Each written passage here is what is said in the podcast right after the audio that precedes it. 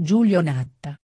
Giulio Natta è nato a Porto Maurizio, in provincia di Imperia, nel 1903. Si è laureato a soli 21 anni in ingegneria chimica ed ha iniziato fin da subito a lavorare in un gruppo di ricerca che si occupava di macromolecole. Nel 1963 vinse il primo, ed unico, premio Nobel per la chimica dato ad un italiano per la creazione di catalizzatori particolari. I suoi catalizzatori, chiamati catalizzatori di Ziegler-Natta, sono ancora oggi ampiamente utilizzati nella chimica industriale perché con essi si ottengono dei polimeri isotattici, più comunemente conosciuti con il nome di polipropilene, cioè plastica. Quindi con Natta nasce la chimica moderna e con essa l'invenzione di moltissimi oggetti di uso comune che, dagli anni 60 ad oggi, hanno rivoluzionato il nostro modo di vivere.